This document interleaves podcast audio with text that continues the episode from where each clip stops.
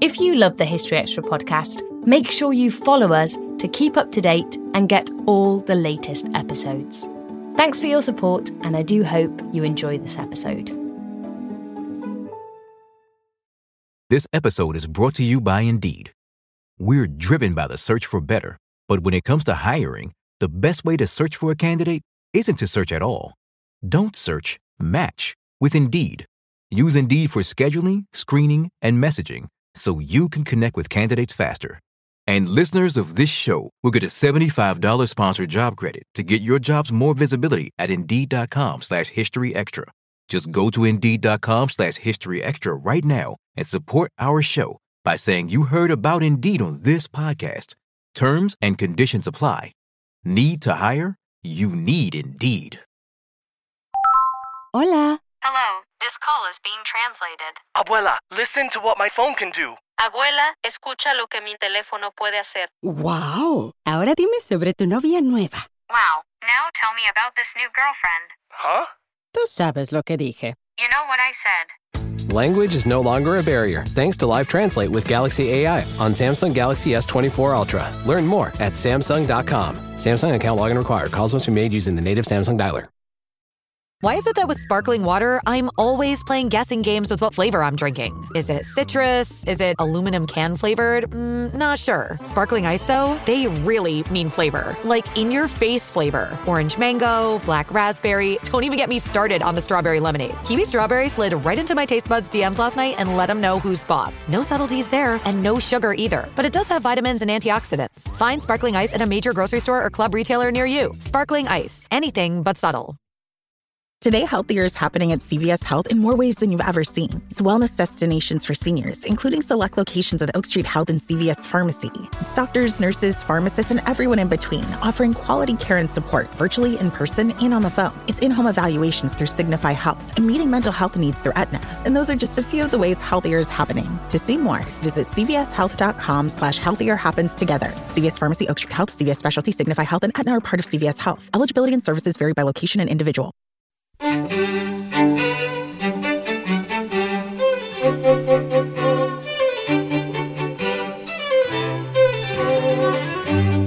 Hello and welcome to the History Extra podcast from BBC History Magazine, Britain's best selling history magazine.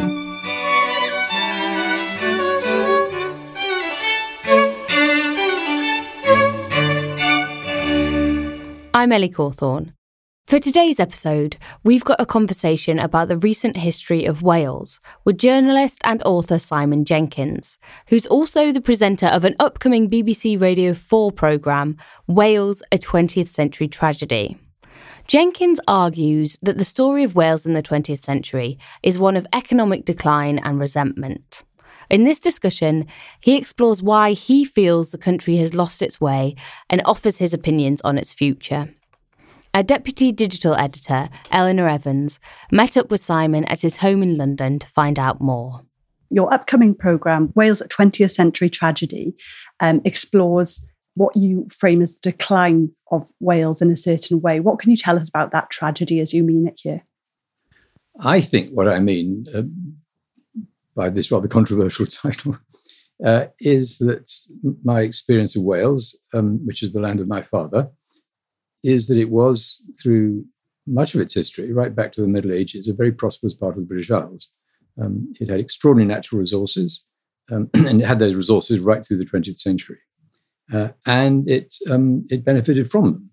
It was far less poor than Ireland or Scotland, or much of the north of England or the west of England. and it was less poor because it, it had, um, it had uh, sheep, it had fertile valleys, it had fertile uplands, um, it had stock. Uh, it supplied England with milk. Uh, it also had slate, iron, lead, uh, zinc, all these um, all these minerals, um, which it exploited successfully. It then had coal, uh, which it exploited very successfully. Uh, it had it had a very lively um, fabric industry, and it had a lot of tourism. It was a beautiful place.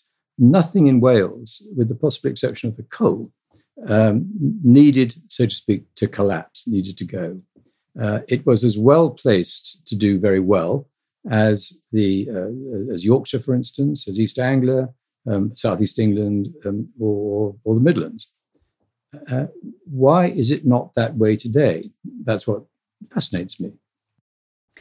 So, looking particularly at coal, then, um, what was it about this industry for listeners who might not, you know, be aware, um, oddly enough, about that, this part of Welsh history? What was it about coal that exploded or had exploded at the beginning of the 20th century? Well, coal was needed by the entire world.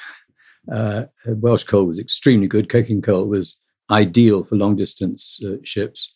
Um, it was simply black gold, uh, and it was produced by huge areas of Glamorganshire. And Glamorganshire was, for probably I don't know, 60, 70, 80 years, by far the richest county in, the, in Britain. Uh, it, it, was doing very well. And the civic centre of Cardiff, uh, the uh, valleys, the, um, the ports and docks were all uh, centres of wealth. Um, this wealth was not stolen by the English, it was Welsh wealth. Um, most of it stayed in Wales. Uh, my father's streets in, uh, in, in, in Merthyr and Dowlais were um, infinitely more um, substantial, uh, well built, and nice to live in than the ones he went to as a young man in, for instance, Bradford or in Lancashire, where he was appalled at the living conditions of the working class. Uh, Wales really was a very classy place. And I think, I think in many ways, it, it, it, it sort of forgets that by moaning too much. Can you say a bit more about uh, how it forgets it, in your opinion? Well, uh, I, have read the figures. Uh, I can see that um, Wales really is now one of the poorest regions of the British Isles. Uh, it's almost as poor as Northern Ireland. and uh, it's almost as dependent on central government as Northern Ireland is, uh, which is pretty bad news. Um, uh, I'm just puzzled by this. Um, whether it's, uh, one mustn't put the cart before the horse. Uh, undoubtedly, Welsh politics has developed a language of resentment and grievance, which is ingrained in Welsh politics and I've read so much about it.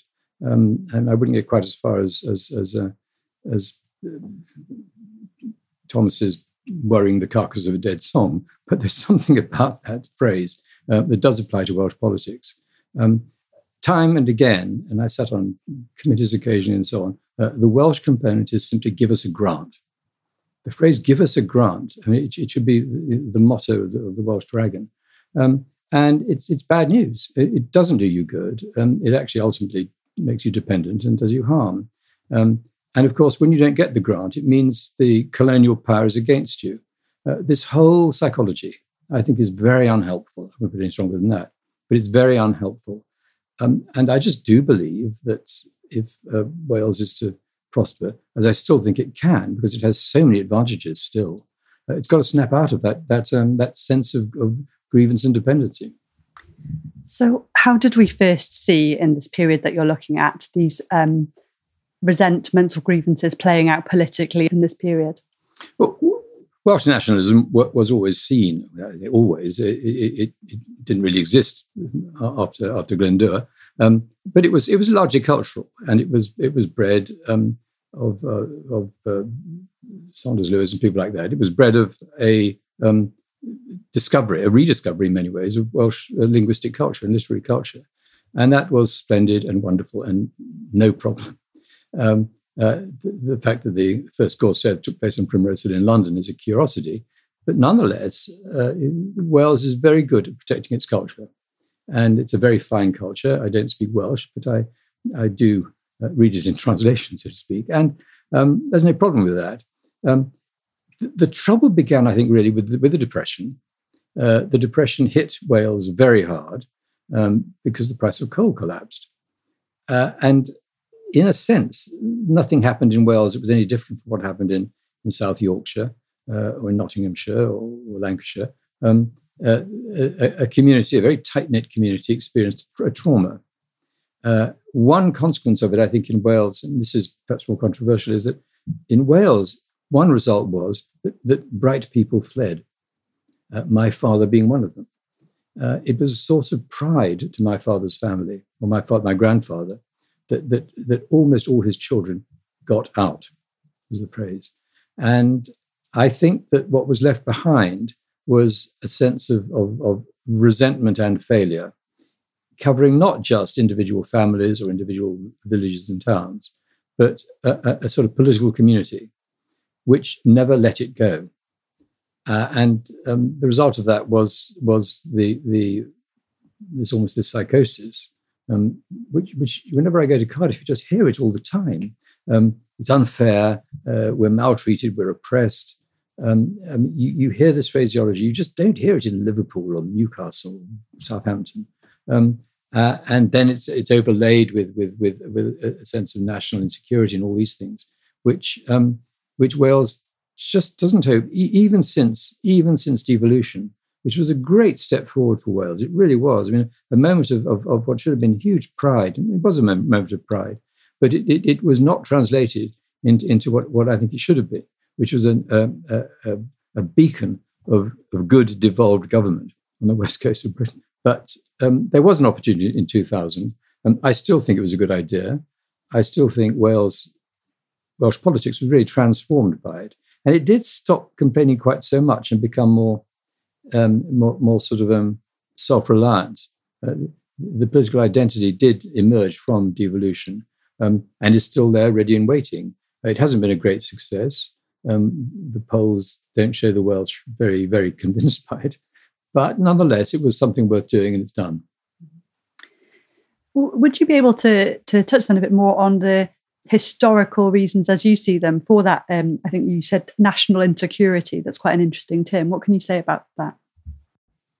I just think it's it's probably natural. Um, I, have tried to study roughly equivalent groups across Europe: um, Basques, Catalans, Bretons, um, the, the, the, Walloons in Belgium, uh, groups who, for some reason, feel they've never got a fair crack of the whip from some confederacy, which is what the United Kingdom is, um, and um, and the complication is always that the, the best people in these communities tend to drift away from them to the more successful other end.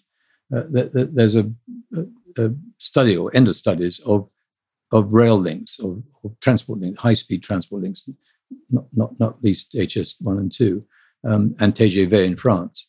Who do they benefit? They always benefit the more powerful end of the link. Uh, they always disbenefit the least powerful end. So TGV, in every case, is shown as having benefited Paris. Uh, HS2 will benefit London, whatever anyone says. Uh, the the um, Dr. Johnson's you know, happiest road out of Scotland is the road to England. Um, and I'm afraid the same is true in Wales. I mean, you, you, you just see in communities I know reasonably well, you know, the, the, successful, bright people have left. And it's heartbreaking to say so, but it's just true. And they've got to find a way of getting them back or replacing them. To get them back will be very different, difficult. Um, in my experience, they come back, see their parents, they come back holidays, and perhaps they retire back, which is a very good thing. Perhaps they retire back. But the new blood, and this applies to certainly rural Wales, it's got to come from newcomers. And those newcomers will mostly be English. And they've got to welcome them, make them feel at home, make them feel they can make some money there. And I, just think it's, it's, it's, it's, it's critical. And I may say it's happening. I noticed, I think I'm right in saying the two counties now with the only two counties with an expanding population in Wales are um, Powys and Ceredigion. Um, and that's because of newcomers. Um, so Wales needs to get over the, the thing you were describing, um, uh, which is, I suppose, inevitable in, in ostensibly problem areas, um, and, and, just get wise. I'm, I'm, interested to hear your thoughts on um, David Lloyd George because you mentioned there's a sense of, of, Wales in this period not necessarily getting a fair crack at the whip, but then we see at the very beginning of this this century, we see um, the country's first Welsh prime minister. Surely that's a, a big sign of Wales being very integral to the, the union's um, progress. What, what would you make of him as a character in, in this history? I don't think Lloyd George is very relevant to it. I mean, he left Wales um, and uh, and uh, um, went back when dead. Um, but I think I think in many ways Lloyd George was was was a classic Welshman, um, but no different from you know, Gladstone was a classic Lancastrian. I mean, these people came from the provinces to London and did very well. Um, the, the, the, question for these provinces is how do you um, not just suffer? How do you get them back? uh, and and uh, I mean, if you, if you take North, northern Portugal is worse than Wales. Northern Portugal is in a desperate state. Every single man, it's like Romania, comes to Britain or Germany or France, um, and th- these the, the, hills are just depopulating. Um, and you say, what's going what's to get them back? Is somebody who loves hills, uh, and they will come back. The, the Sicilian hills are repopulating with North Africans, but they're repopulating. And I've no doubt at all that that, that the um, the penumbra of the Midlands, extending into central Wales, will be the revival of central Wales. But it's going to come from outside. And, and in Cardiff, I mean, Cardiff is, is a transformed place from 10 years ago. I, just, you just see that, you think that. Um, Cardiff just needs the most creative planning to create some, some areas of, of um, so to speak, shortage. There, there just really aren't any. Um, Big cities now need shortages. And my father had died, you know, saying that. Um, they could have been, they could have been in the Welsh valleys, they demolished most of the bits of the old communities there, which would have been hubs. Uh, you're left with Cardiff. Um, I mean, I'd love to see Butetown rebuilt. They might get you know some of the old spirit of Butetown there. But either way, you need to find a reason for people not to leave, to stay. Still to come on the History Extra podcast. The concept of one industry town or one industry region is not unique to Wales. Um, what was unique to Wales was, was its difficulty in overcoming its decline. This episode is brought to you by Indeed. We're driven by the search for better, but when it comes to hiring, the best way to search for a candidate isn't to search at all. Don't search, match with Indeed. Use Indeed for scheduling, screening, and messaging so you can connect with candidates faster. And listeners of this show will get a $75 sponsored job credit to get your jobs more visibility at Indeed.com slash History Extra. Just go to Indeed.com slash History Extra right now and support our show by saying you heard about Indeed on this podcast. Terms and conditions apply. Need to hire? You need Indeed. We don't always realize just how much our negative thoughts and experiences stick with us and weigh us down. You may find your brain constantly running through a highlight reel of bad moments. That comment your friend made last week that hurt your feelings. That frustrating thing your mum does. Or that silly thing you said in a meeting. Maybe it's time to get it all off your chest. Whether it's a tiny annoyance or something much bigger, talking about it can give you some relief and lead you to a potential solution. That's where therapy comes in. It's a safe space to share whatever's weighing you down and learn to process it so your internal highlight reel can focus on the good stuff. And BetterHelp offers affordable online therapy on a schedule that works for you. Connect with a licensed therapist by text, phone, or video call. Start the process in minutes and switch therapists anytime. Let it out with BetterHelp. Visit betterhelp.com slash historyextra today to get 10% off your first month. That's betterhelp, H-E-L-P dot com slash history extra. Hola. Hello, this call is being translated. Abuela, listen to what my phone can do. Abuela, escucha lo que mi teléfono puede hacer. Wow. Ahora dime sobre tu novia nueva. Wow, now tell me about this new girlfriend. Huh? Tú sabes lo que dije. You know what I said. Language is no longer a barrier thanks to Live Translate with Galaxy AI on Samsung Galaxy S24 Ultra. Learn more at Samsung.com. Samsung account login required. Calls must be made using the native Samsung dialer.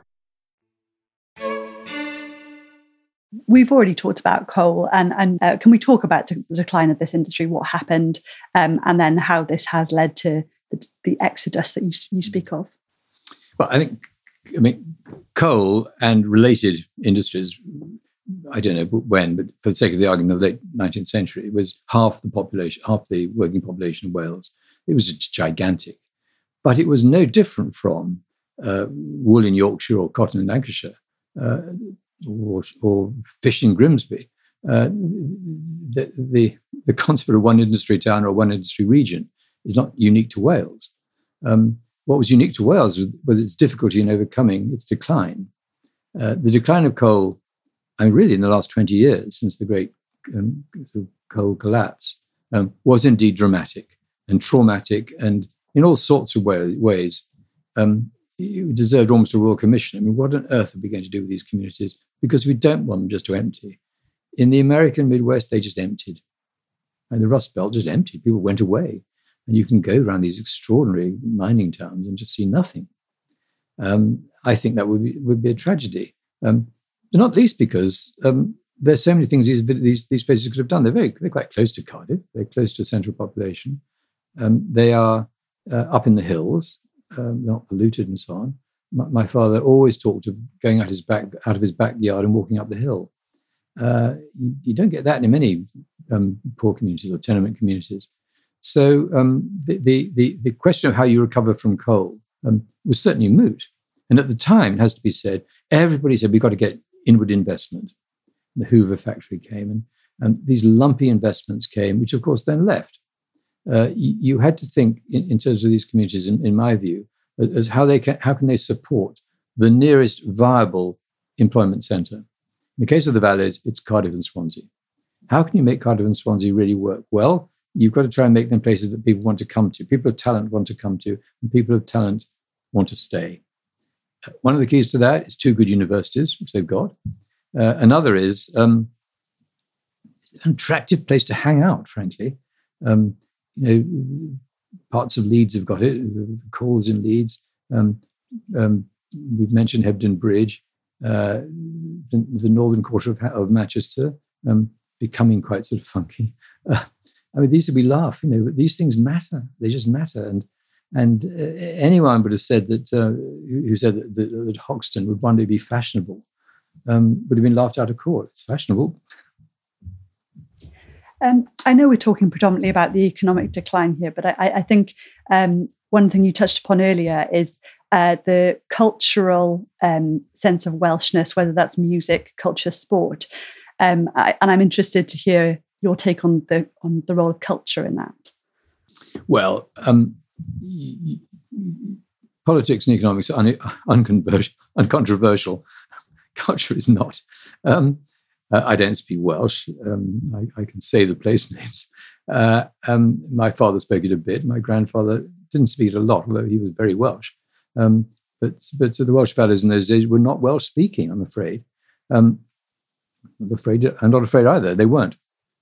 Um, the, the, the, two things I think on this. On the one hand, the, the Welsh um, language and culture is, is, is splendid. It's, it's, it's, one of the great, what's called Celtic cultures of Europe. And it's alive. Um, best that I've been to. It's very exciting. Uh, you do sense a very a, a specialness about it. Um, and uh, you know, I, I, love listening to the, the Penillion and the and the, um, uh, the special characteristics of this of this language and culture. Um, where I'm alarmed is simply at its imposition compulsorily on people who, who just not a part of it. It is exactly what they claim the English did when they invaded Wales. Uh, it's no good taking, taking very young children who do not speak Welsh and refusing to teach them any language other than Welsh. Um, it, it, it is clearly holding them back or it's clearly holding Welsh um, education back, which was thriving when Welsh was taught but not compulsorily. Uh, my father la- learned Welsh in school proudly. Uh, I think you'd now be forced to learn it angrily. And I just think it's the element of compulsion.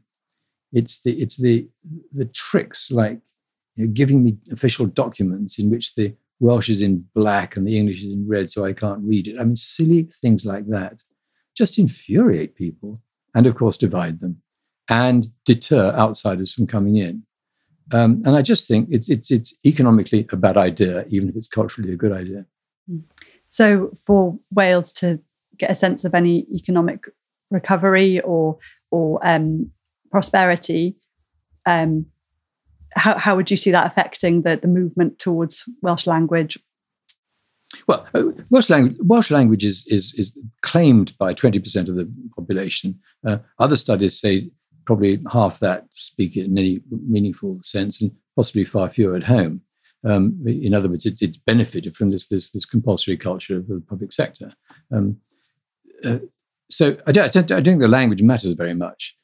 I think nothing would do better for Welsh culture than the revival of the Welsh economy, uh, confidence in Welsh towns and cities that they have a, a, a viable economic future, um, and uh, people flocking to Wales because they want to be there, which is more than half the Welsh want to be because they're leaving. Uh, it's to make Welsh, uh, Welsh attractive in that sense. Almost all the people in Welsh language schools in Wales are English people who come to settle there. Hooray!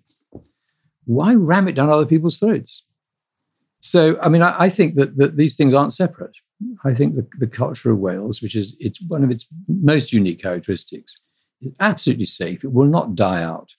Um, the only thing that'll die out is, is it will make it die out if it's compulsory. I once said, I honestly think the best thing for the Welsh language is to ban it.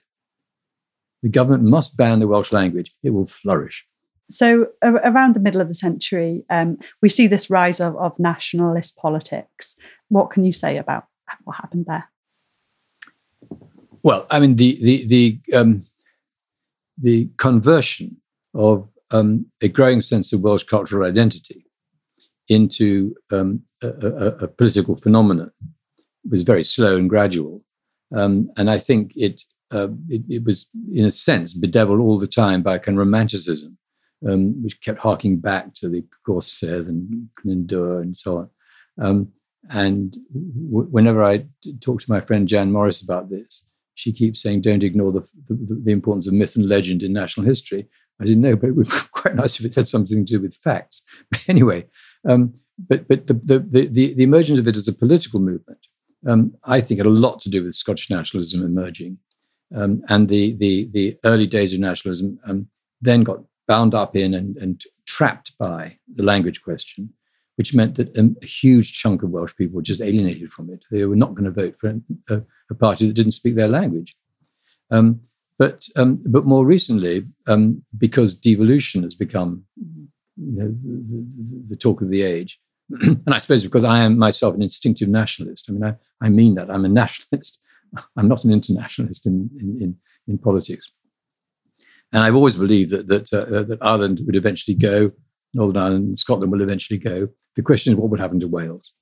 Uh, it doesn't make sense for Wales to be an independent state in the sense of its political economy cutting off from England. Uh, Wales, to my mind, its entire future is built in its relationship with Lancashire, the Midlands, and the Southwest. It's got to see itself that way. The idea of it being a bubble uh, uh, off the west coast of England is just unrealistic. It's not. Um, but um, but but I think I think to that extent, Plaid Cymru, which is a party whose, whose sort of overall ambitions I support, um, I think the idea of Wales acquiring um, a political identity which relates to geog- relates to geography um, is helpful, um, as it was when Ireland went, independent of England. Um, what is not helpful is to think that it can become, you know, it can have a border. It doesn't. It's not realistic it must apply to what, what I think the Scots now call independence light. But I think independence light for Wales, which means foregoing English subsidies, but generating um, a new fiscal structure for Wales and um, devising new attractions to get people to want to go and live there, not industries to move there, people to want to go and live there, because people are industries ultimately, um, uh, is a viable way forward. Um, and I always quite surprised when Plaid Cymru leaders feel obliged to say, uh, we want full independence. It doesn't mean anything. Um, I, am hesitant to use such a simple phrase, but I'm, I'm trying to think what I can say. Is there any particular historical aspect or resentment that you think is most important for Wales to get over? Mean, I, I think it, I think Wales has to get over England. It really has to. Um, it, it, England treated it terribly badly but it was in the 13th century. I once was talking to the Welsh Minister of Culture at the time about how undersold I thought the great castles of Wales, which are the greatest collection of castles in Europe, were at the time. He looked at me incredulous. He said, Why should we give publicity to English castles? I could not believe I was hearing this from someone in charge of tourism. That's the problem. Um, if you hate your neighbor that much, you ain't going to get any help from them in the long term. Uh, and I think if Wales could get over England and become Wales again, it would, it would do nothing but, but good. How do you think then, if, if we can talk in general terms of, of, countries of Wales getting over England, how do you think England perceives Wales at the moment? It, it was very interesting. I, I, was, I, I, did, I, did, a book on English history about five years ago, complaints came in, why have you done it on England, not Wales and Scotland for that matter? And I said, because it happens to be history of England. And they said, well, can't you be more broad-minded? And no, it's a history book about England. And I'll tell you one thing, um, English people are not the slightest interested, bit interested in Wales. They're mildly interested in Scotland, largely because of Mary Queen of Scots, and Macbeth. No one has a clue about Wales. And, and I said, how many English people know about Hywel Dda? How many really know about Llewellyn the Great? Um, they might as well be uh, in Arabia. Uh, now, that's a fault of English education. But it, it, it is the case that this is a very unknown part of territory. And it's one reason why, um, for instance, very few English tourists, English tourists do not go to Wales as much as they should. Um, it, it is it is really an unknown country, and I think that's why um, it is most crude. House prices in Wales are so much lower than they are in England. But I'm afraid the answer to your question is England is not very interested in Wales. That was Simon Jenkins. His Radio 4 programme, Wales, a 20th Century Tragedy, will be broadcast at 8pm on Monday, the 16th of March, and will also be available to stream afterwards. You can read a version of this interview in the March issue of BBC History magazine, which is on sale now and also includes features on Henry V, the Dark Ages, the Glencoe Massacre, and a Georgian terrorist plot. Thanks for listening. Today's podcast was produced by Ben Hewitt and Jack Bateman. We'll be back on Monday when Laura Spinney will be offering a historical perspective on the recent coronavirus outbreak.